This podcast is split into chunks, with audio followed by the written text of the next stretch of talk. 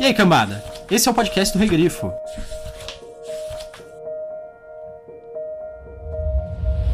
Todos estavam assustados. Todos estavam dispostos a sacrificar o indivíduo em nome do medo coletivo.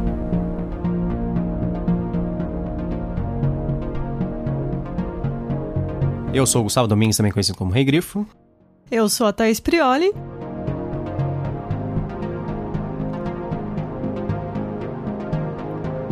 E hoje nós estamos aqui para falar do conto Impostor do livro Realidades Adaptadas, lançado pela Aleph, traduzido pela Ludmila Hashimoto. E o livro foi escrito. E o conto, né, na verdade, assim como o livro, né? Porque o livro é uma coletânea de contos, foi escrito pelo Philip K. Dick. Novamente, se você não está acompanhando essa série de podcasts desses contos, eles são contos que foram, em algum ponto da história aí, adaptados para o cinema. Sim, alguns até mais de uma vez. Isso. e esse você pode confundir também o filme. Esse aqui, o filme de adaptação, chama Impostor. É, a gente tem a mania de pensar que é o impostor, mas É. não é o impostor, é só impostor. E ele é de 2001. O filme. Isso. Tem um outro filme que você pode confundir, que até tem na Netflix, que é 2014. Não é baseado nesse conto. Parece que tem um filme de 97 também que chama- também se chama O Impostor. E não, é. não tem nada a ver com esse conto. É um nome bem comum de filme. E pior ainda, em português tem mais filmes ainda, porque diversos filmes que tinham nomes nada a ver foram traduzidos como O Impostor aqui. então você encontra uma série de filmes chamados O Impostor. Tem até um filme espanhol que chama O Impostor também. Isso porque a gente tava falando só dos americanos. Mas o conto originalmente é de que ano? de 1953. Ele é bem curtinho, tem 18 páginas. Eu acho que é o menor desse livro. Ele é super rápido de ler. Ele é aquele que você lê em uma sentada, né? É, bem rápido. No Kindle ele fala 30 minutos. A gente não conseguiu assistir o filme, infelizmente, porque é muito difícil de encontrar, de modo legal. a gente procurou na- nas vias que a gente tem, né? No, no Prime, no Amazon Prime, na Netflix, na- no Now. Todos esses não tem. Isso. É, porque já que, já que ia ter que baixar o filme, a, a- possibilidade de encontrar o- uma legenda decente é tudo muito complicado. Então a gente acabou deixando de lado a possibilidade de assistir o filme e vamos explorar só o conto. Mas que já é bem legal e eu penso que ele daria uma boa adaptação até. Sim, sim, com certeza. Uhum. E sobre o que que eu conto? Muito bem, o conto ele foca no personagem principal, que é o Spence Ohan. É, o Spence ele é um cientista que está num projeto muito importante na Terra. Falam que neste período a Terra está em um conflito contra criaturas que são aliens, de, de alguma forma, né? Eles, eles chamam de extra, Extraespaciais, a Ah. palavra que eles usam. extraespaciais. Nossa, extraespaciais seriam do espaço? Ou seriam, tipo, de fora do espaço? Porque Então. de extraespacial eles, eles vêm de outro espaço, de outra dimensão, talvez? Não sabemos. Pode ser. É, o Felipe K. Dick sempre deixa muita coisa em aberto, né? É. Mas tudo bem, porque não é esse o foco. O foco em si é. Começam falando sobre como a, a humanidade, no início, ela apanhou muito dos extraespaciais, até que eles conseguiram começar a fazer alguns projetos que davam certo. Tipo, primeiro veio o campo de força, que eles Isso, colocaram em volta de algumas cidades. Isso. E parece que eles viraram a guerra, eles só estão esperando uma, uma arma pra aniquilar tudo isso. É, eles estão produzindo uma espécie de. Vamos, vamos supor que é tipo um- uma arma nuclear, por exemplo, uma arma muito poderosa, de grande poder de destruição. E o Spence Ohan é um dos cientistas deste projeto. Então, o, o Spence ele começa a ser perseguido porque acreditam que ele foi substituído por um impostor, o qual ele jura que ele não foi substituído e que esse impostor ele teria uma bomba implantada nele para poder destruir o projeto do- da qual o, o Ohan fazia parte. E aí nós vamos Que honra a mesma pessoa que o Spencer. é, é, ele chama Spence Ohan, eu falei das coisas. e aí a gente vai saber o que, que vai acontecer com ele, né? Tem umas viagens e tal. É tão curto o conto que não dá pra falar mais nada sem, sem, sem dar spoiler. Sim. E aí, Thaís, o que, que você achou do conto? Você gostou do conto? Eu gostei, eu gostei bastante. Pode parecer estranho pra quem já tá acompanhando a gente que o último conto que a gente fez, que foi o Segunda Variedade, também brinca um pouco com isso de será que é a pessoa, será que não? Uma, ele gera uma é. paranoia. Gera um pouco de paranoia, esse também, eles, esse gera, mas de um nível diferente. Apesar de ser um tema parecido, mas é bem diferente, ainda assim, o que é retratado nesse conto. Eu acho interessante esse conto porque é bem da época mesmo da Guerra Fria, em que há muita desinformação. Ele conta isso, que a, a própria imprensa e as pessoas fazem desinformação. Uhum. Então eu gostei bastante. Apesar da gente viver na era das fake news, não é uma coisa nova, né? Não, a desinformação é uma coisa que sempre existiu e sempre vai existir, infelizmente. Sim, guerra, guerra psicológica.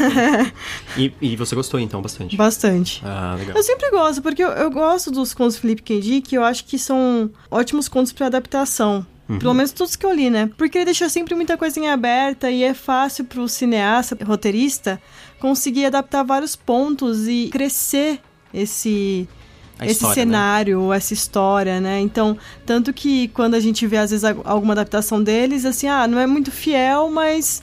Ah, é legal ainda. Não é igual você ver, tipo, um Duna, assim. É, que é difícil, né? É muito mais difícil. Porque ele é muito complexo. É. é. É verdade. E você, o que, que você achou? Eu gostei bastante. Do, um dos principais motivos é ele ser curto. Não porque, assim, ah, eu, eu adoro, que eu ah, não aguentava mais ler, né, nada disso. Eu gosto, eu gosto como ele é direto ao ponto. Sim. Como ele é conciso, assim, bem preciso. Mas eu acho que esse é um ponto do Felipe. Dick, que todos os contos dele, pelo menos para mim, acabam com gosto de quero mais. Sim. Não sei para você. Sim, sim, sim, com certeza. É, é, isso que é legal, porque aí normalmente quando você tá lendo uma coletânea, ele vai querer que você vá pro próximo, leia mais, isso. leia mais. E por isso que eu gosto das adaptações também, porque sempre sim. tem um pouco a mais. Ah, sim, isso é muito legal. Eu acho que ele mistura muito bem dois sentimentos dos dois últimos contos que é o, o, Lembramos a Você a Frase de Atacado, que tem aquele elemento da dúvida de si mesmo. Sim. E no segundo, que é o, o segunda variedade, ele tem aquela, o elemento da dúvida dos outros. É. Não de si mesmo. Então, e nesse ele tem os dois, eu acho. Ele tem a dúvida de si mesmo e a dúvida dos outros. Sim, mistura os dois mesmo. Mas assim, numa versão muito mais curta. E também. O Philip K. Dick, pelo jeito, ele era um cara muito paranoico. Sim, com certeza. A gente sabe que a ele tinha. Pelas histórias dele. É. Ele era demais. Então ele trabalha muito bem com, essa, com esse tema em é, todos os como... contos que a gente viu até agora, né? Nada como escrever uma, de uma coisa que você entende. é, pois é. é, é esse é um ditado para os escritores, em geral eles falam para você escrever sobre algo que você entende. Não é uma regra absoluta, mas é uma boa dica. E se é pra escrever sobre maluquice e paranoia, Felipe K. Dick tava lá no topo da pirâmide da maluquice da paranoia. Mas, mas resumidamente, eu, eu gostei bastante do conto. É outro conto que eu acho fantástico. É, vamos para os spoilers? Vamos, vamos.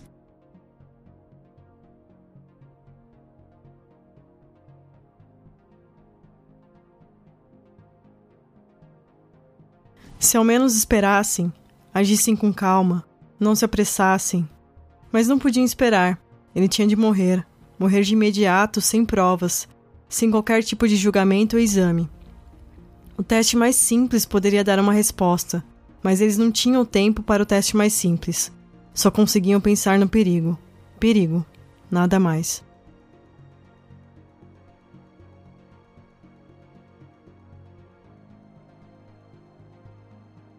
Então vamos a um resumo de spoilers?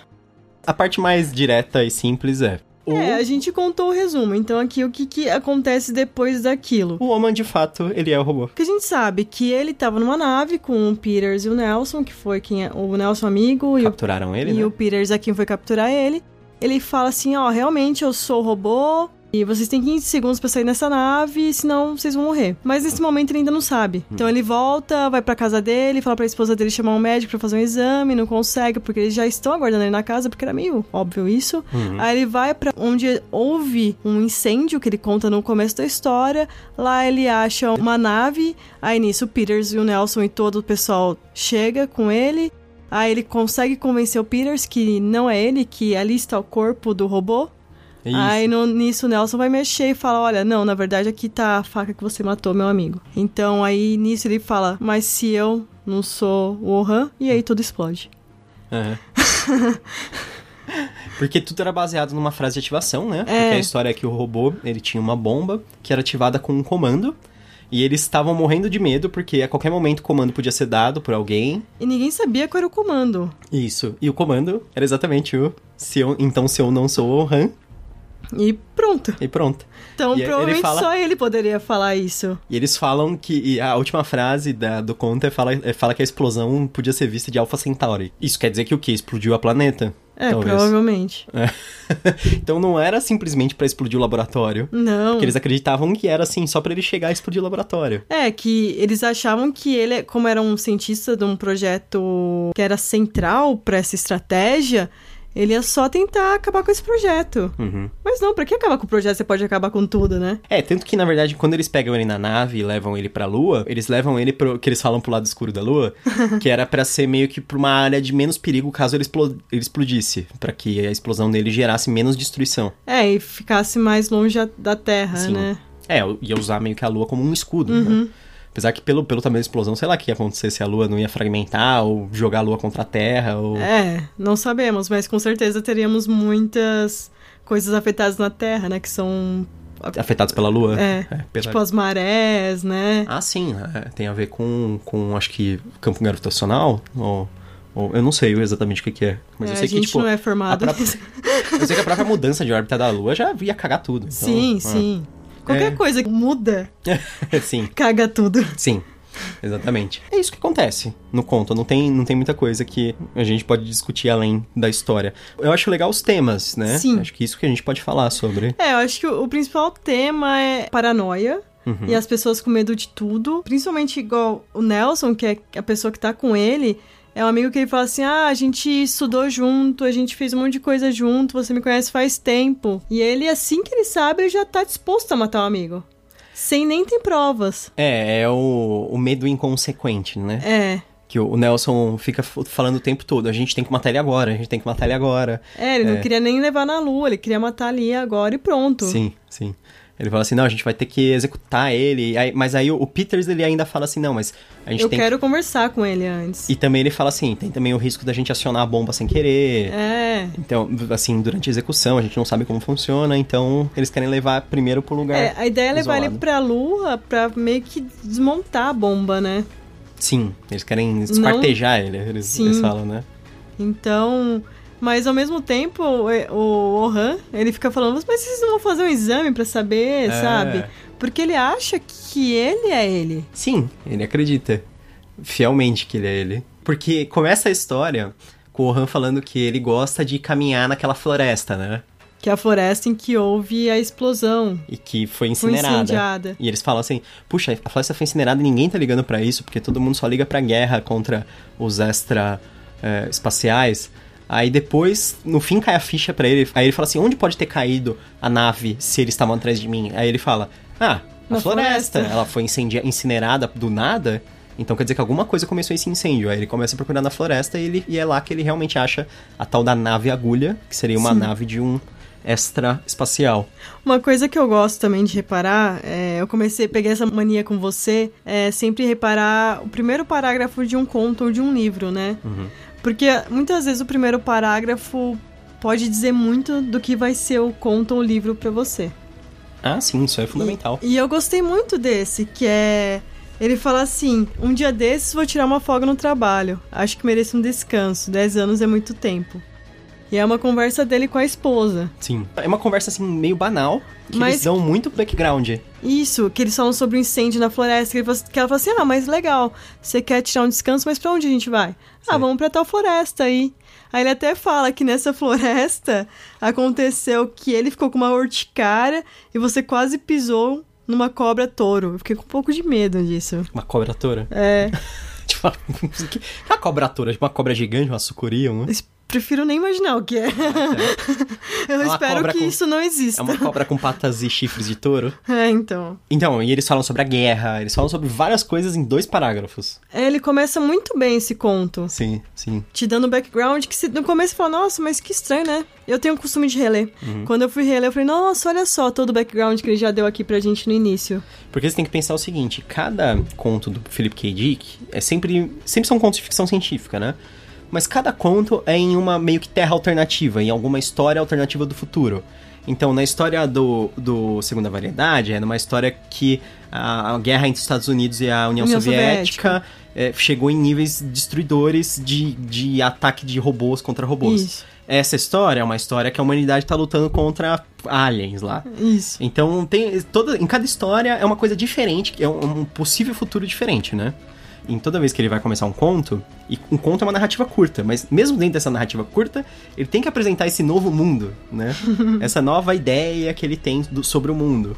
E sempre é alguma coisa assim, elaborada. Então ele tem que apresentar rapidamente. Então eu acho muito fundamental as primeiras páginas. Os primeiros, a primeira linha, os primeiros parágrafos e as primeiras duas páginas sempre são Fundamentais conto. fundamentais. Sim. Você tem que capturar a pessoa logo e ela tem que se interessar. E, e depois ele tem que começar logo com, com a história. O que que tá ocorrendo, sabe? A história do Ohan começa na segunda página. Na segunda página já tá assim, blá blá blá, substituto, né, e já perseguição, sabe? Sim. É, é muito rápido. Essa aceleração, é, ela é feita de uma maneira muito boa, muito e que faz muito sentido, então eu acho bem legal. É, é interessante isso, né? Porque no- nos contos do Tormenta, ele assume que você conhece já o mundo. As pessoas nunca ficam apresentando. Mas isso que é interessante. É, É. no do Felipe K. Dick também, nunca de apresentar nada. Ah, ele apresenta? Ah, mas ele não fica... Ele não fala assim, aqui é tal lugar. Não, não. Eu não, eu não tô falando de maneira assim, explícita na sua cara, É. vou esfregar o mundo. É igual aquele filme que é o filme O Vingador do Futuro com Colin Farrell, que fala Terra, É. 2.500 anos. É, Não é, é. Exatamente, lembra que o. Isso foi uma diferença que a gente notou entre ele e o filme do Schwarzenegger. Que o filme do. Schwarzenegger não tem esse negócio. Ele não fala que ano que é, nada Não. disso.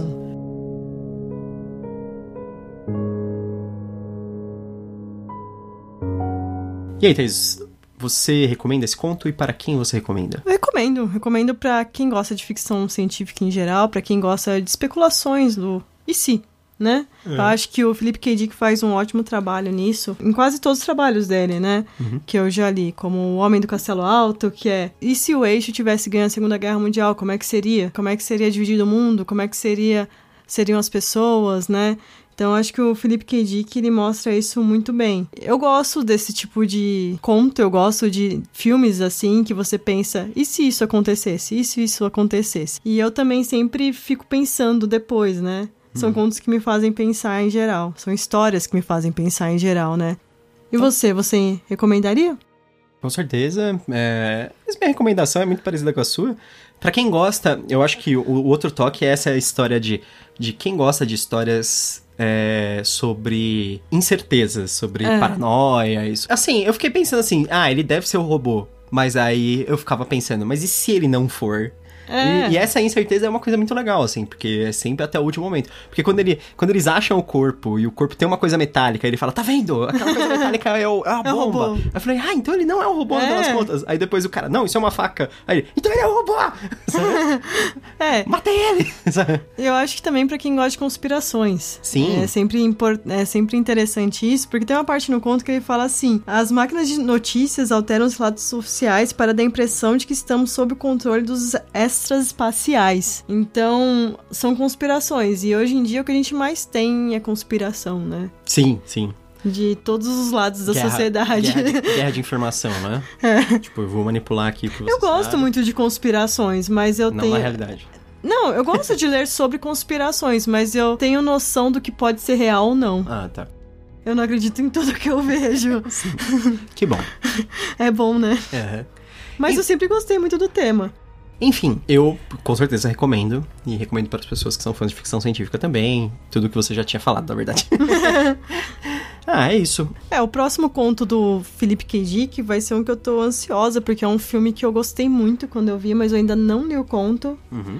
Que é o Relatório Minoritário, o nome do conto, que é o Minority Report, que foi adaptado pra um filme, eu não lembro o ano agora, mas tem o Tom Cruise, foi o Steven Spielberg que, Que dirigiu. adaptou. Então eu gostei muito na época que eu vi o filme, ainda não consegui rever, mas esse com certeza é um que eu vou querer rever pro podcast. Vamos rever, vamos ver se passa no, na regra dos 15 anos. Sim, sim. Eu, eu lembro de ter assistido antes de conhecer. É, eu, eu assisti duas vezes já o filme. Eu, eu assisti na TV, Uhum. bem telecine, né? Uma outra vez pra um trabalho da faculdade.